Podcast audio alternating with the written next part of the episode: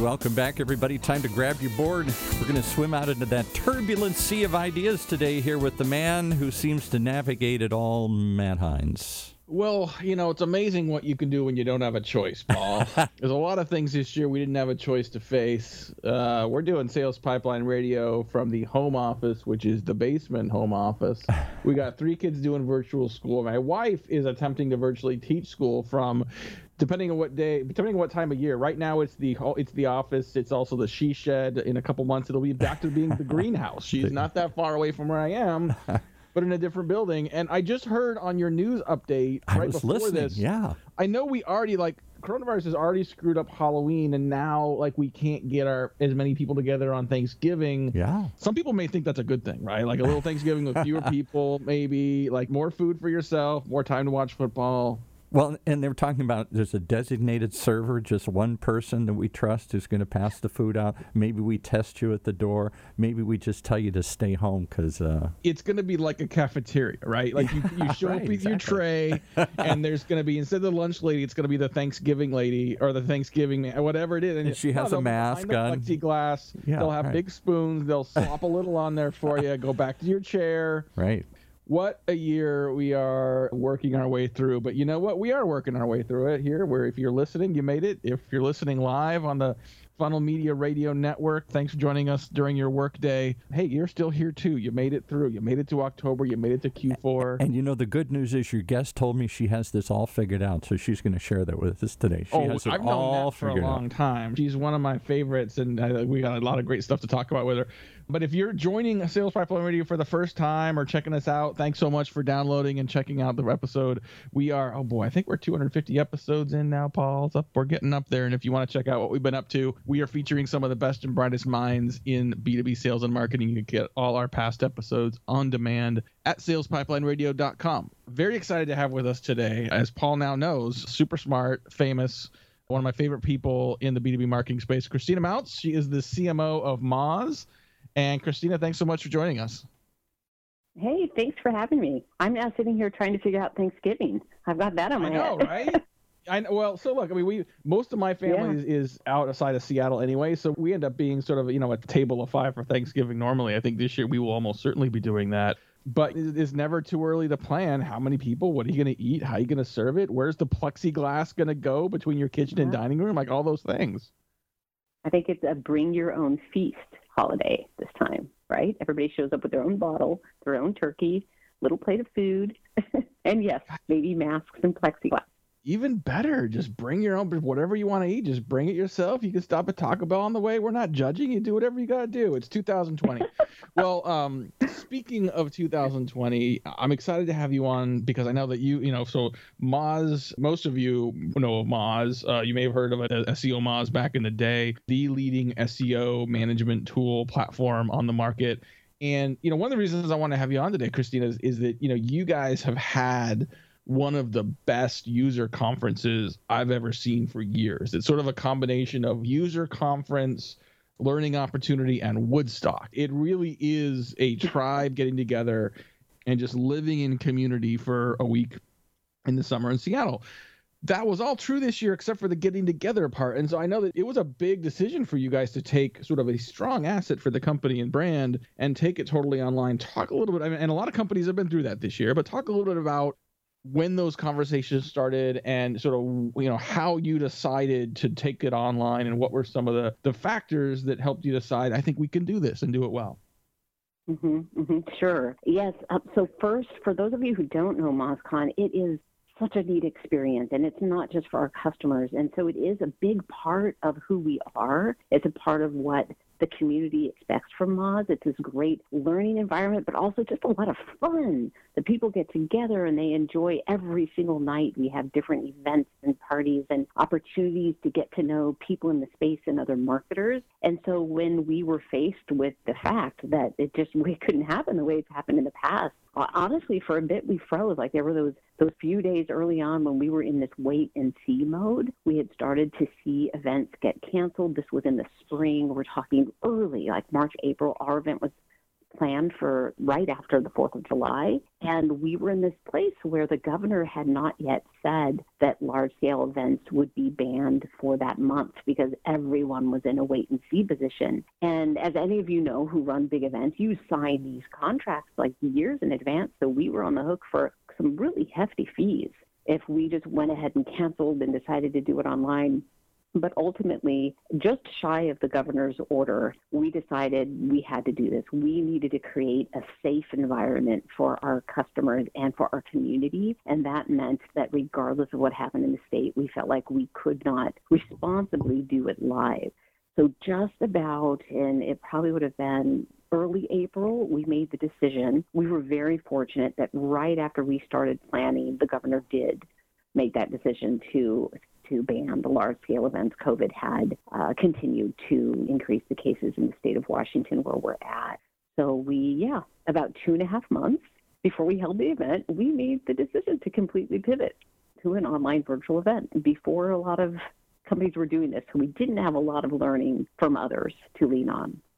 Well, you guys were one of the first to make that decision, and clearly you sort of made it before you had to, but then it became very clear that was a really good idea but then I know you also like had to make decisions about what exactly would MozCon be, what would you try to replicate, and what things would you not try to pull off. And so you got really smart internally about sort of being crisp about what you were going to do and what things you were going to explicitly not do versus trying to do too many things. Talk about that process of figuring that out and how that ended up. Yeah, definitely. So I want to admit that we started so creative, right? We're marketers. We got together and we're like, oh, okay, if we're going to do this online, we're going to do this big. We're going to do all this gamification. We're going to, oh, send snacks to everybody and swag to everybody. And Matt, you know, you and I talked at that time, and I was like, oh, what are all these great ideas? And we came up with so many great ideas. And then we had an incredible learning opportunity in our space. There was another really major provider that tried to do a big event, and I think they were probably trying to do it big, and it was they switched on a dime. Like their event was in April, and the morning of the event was supposed to be a, I believe it was supposed to be a three-day event at 5 a.m. They sent an email out to all registered attendees, including us, that the event was canceled. They literally couldn't pull it off, and that hit home for me. I was like, wow that would be the worst possible experience for everyone looking forward to this event. And so we regrouped, my team and I, and we got really crisp. We thought, okay, what is it that people really come to MozCon for? And regardless of all of the fringe opportunities of fun and community, we thought what they really come for is superior content. And so we made that our absolute North Star we would focus as much attention as possible on that content, which meant primarily confirming our existing speakers who were already planning to participate in the live event and or convincing some of them, right? This is a very different experience for them. And then from there it became easier since we knew we were focused on content, it became all about how can we create the most amazing experience where the content is solid as it always is. We always do a lot of work around vetting content and working with our speakers on making sure they're presenting something that's unique and really special for our attendees. And so now we said, how can we make sure that also plays really well online? How can we create a virtual experience around that content so that people can engage with speakers and ask questions? That's something they don't get to do in person. And so we put a lot of focus on that. And having that singular focus turned out really well for us we ended up having more than twice as many attendees. We usually get, we're usually basically landlocked by the size of the conference center space that we have in Seattle. So we end up with about 1,500 people a year, and we sell out every year. We had more than twice as many attendees, even though we had only about a quarter of the time to promote the event than we usually do because we start way in advance to promote. And so we were working with 25% of the time to promote, but we got double the number of attendees. We usually get participation from about 20 to 25 different countries. We had 49 different countries represented. We thought a lot about that and tried to figure out should we do something special for the different time zones. But the reality is that it would have added a layer of complexity that probably would have blown up the agenda.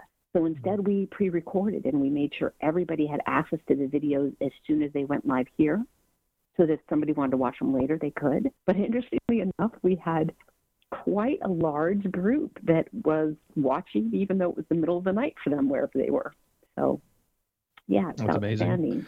Well, I love the theme of less is more. Difficult sometimes to do in the moment because of what an event like MozCon has always been. But I think clearly, you know, makes it a lot easier to get the things that are most important, focus on those, and get those right. And as you guys planned and pulled this off, there were a lot of companies that were also doing bigger events, lots of webinars and other online events. Talk about the week of the show and how did people engage? How did people interact? Like, what was the feedback uh, from the event once you pulled it off?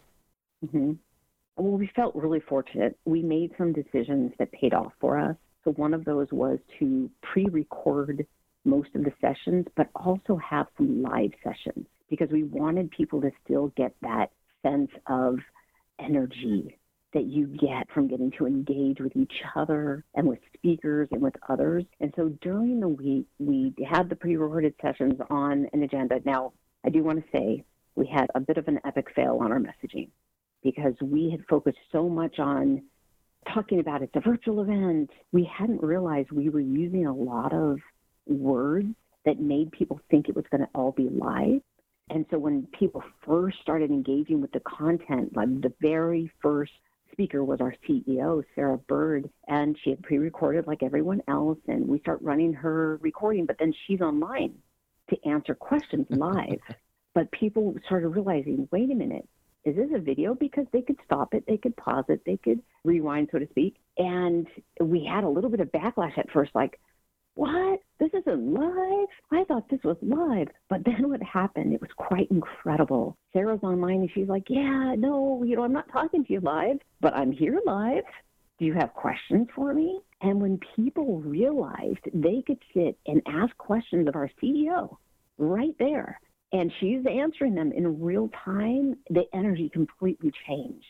And people got on board. And as the event continued to have these amazing influencers in our industry. Their video is running, and they've created often original research that they worked on for months, um, using a lot of, you know, Moz is known for really incredible quality data. And so a lot of our researchers will pull this data into new research to help SEO professionals and marketers better understand how to do their job in new and interesting and different ways, have greater impact. So their videos are running and they're right there to answer questions. And the attendees got so excited that they got to interact directly with the speakers, and the speakers loved it because they were getting real time feedback.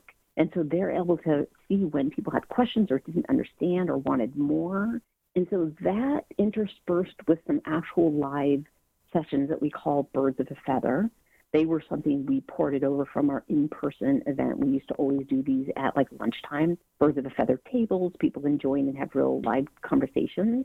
And instead of doing the, you know, maybe half a dozen we would typically do, we did more than a dozen on every day with all different topics. And people would jump into basically a breakout session where they have smaller, more intimate conversations. We limited it to 50 attendees for each of those. They had to sign up for them and it was obviously included in the ticket price. And so that combination of pre-recorded content and recorded content, we got incredibly great feedback on it. Overall, our event, we had, gosh, forgive me, man, I can't believe I don't have these statistics right in front of me. I know I shared them with you previously, but we had a very high percentage. It was in the was 80s, high 80% of people saying that they would recommend the event, that they would come again.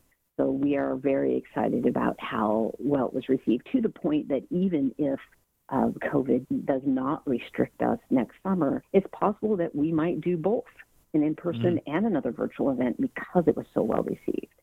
Yeah. Now, we definitely want to talk more about that after the break. We got to take a quick break here, pay some bills. We'll back with more with Christina from Moz. We're going to talk about other lessons learned, plan for next year, implications for other marketers planning their 2021 events. We'll be right back on Sales Pipeline Radio.